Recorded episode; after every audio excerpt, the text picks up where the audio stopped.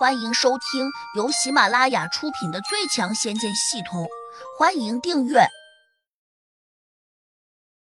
第五百三十四章，我的命根儿怎么不见了？杜玉儿没说话，她睁着亮晶晶的眼睛，似乎明白了什么，小声念道：“莫非胡杨给他下了什么毒不成？”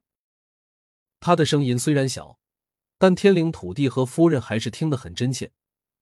他俩立刻瞪大了眼睛。似乎明白了什么，胡杨缓缓的转回身，瞅着跪在地上的宣公子，悠悠的说：“我如果今天灭了你，算不算为民除害？”宣公子急道：“胡真人饶命！我虽然好色，但真算不上什么穷凶极恶的坏人，而且我也没有做过什么伤天害理的事情啊。”到了这个时候，天灵土地和夫人大致是知道了一点。宣公子可能真被胡杨下了毒药，所以才会表现得如此恭敬。胡杨冷冷的看着宣公子，忽又转头问天灵土地：“这厮算不算坏人？”天灵土地眼珠转了转，没有回答，居然第一时间看向了他夫人。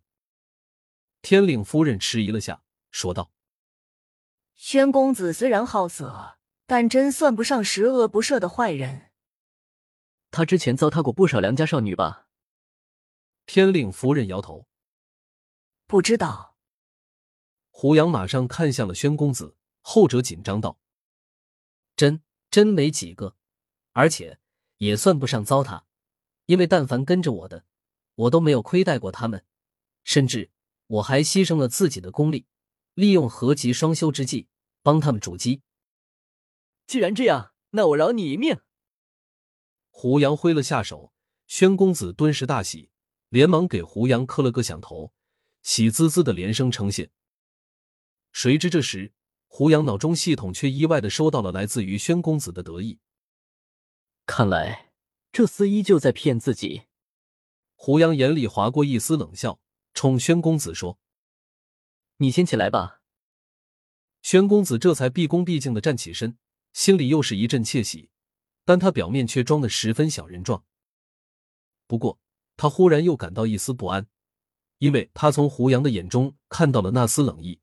他慌忙又说：“我最好的宝贝，便是那个重要的空间，胡真人。我想把它送给你，谢谢你手下留情。我能够从那个空间出来，就说明我有能力控制那个空间，不需要你送。再说了，那空间本来就不是你的。”自然是有德者居之。是是是。宣公子面色尴尬，心里却又感到十分震惊，因为他也反应过来了，那个空间一直处于自己的掌控之下，而且他刚刚才修改了进出空间的咒语，为何胡杨却能够出来？轰！就在宣公子想的稀里糊涂的时候，他的裤裆处突然升起一阵白烟，几乎只在刹那间，白烟却又飘散在洞中。众人隐约闻见了一阵肉类烧焦的气味，天灵土地和夫人以为宣公子可能要祭出什么卑鄙的手段，急忙闪身挡在了杜玉儿的前面。哪知这时宣公子却伸手捂了下裤裆，跟着又很无耻的捏了两下。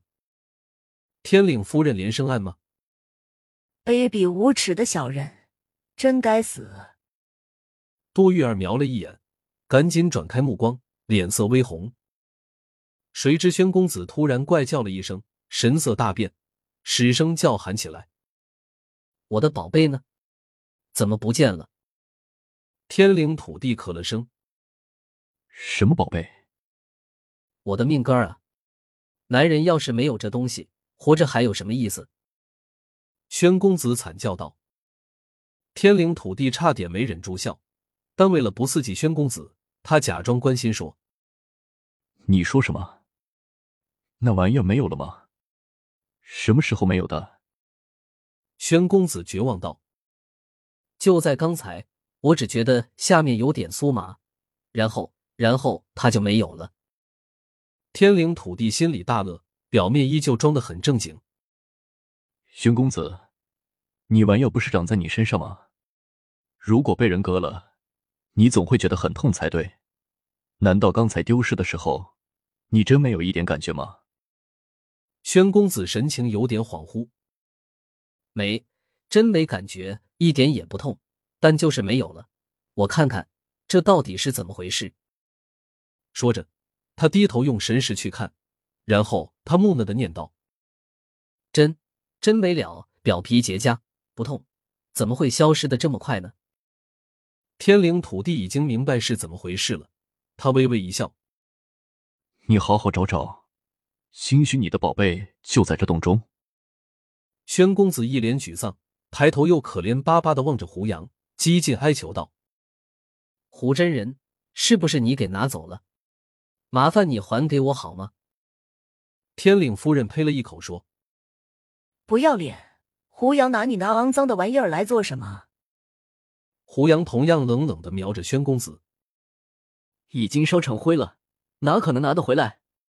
你另找高人吧，我可没那样的本事。”说完，他又冲杜玉儿招了招手，说：“我们走。”杜玉儿羞红着脸，连忙跑到胡杨身边。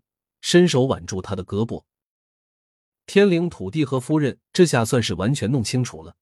刚才难怪宣公子的下面会冒出白烟，原来是胡杨用火把他的命根给烧掉了。像宣公子这种害人精，尤其是贪色之徒，早就该受到这样的惩罚了。两人均满意的相视一笑，马上跟着胡杨往外面走。宣公子终于开始怒火中烧，脸皮变得扭曲起来。他瞪着血红的眼睛，双手做出一对爪子状，脸色也变成了青色。就在他几乎要扑出去的时候，一个白影瞬间从胡杨的肩头上飞掠过来，一下就扑到了他的跟前。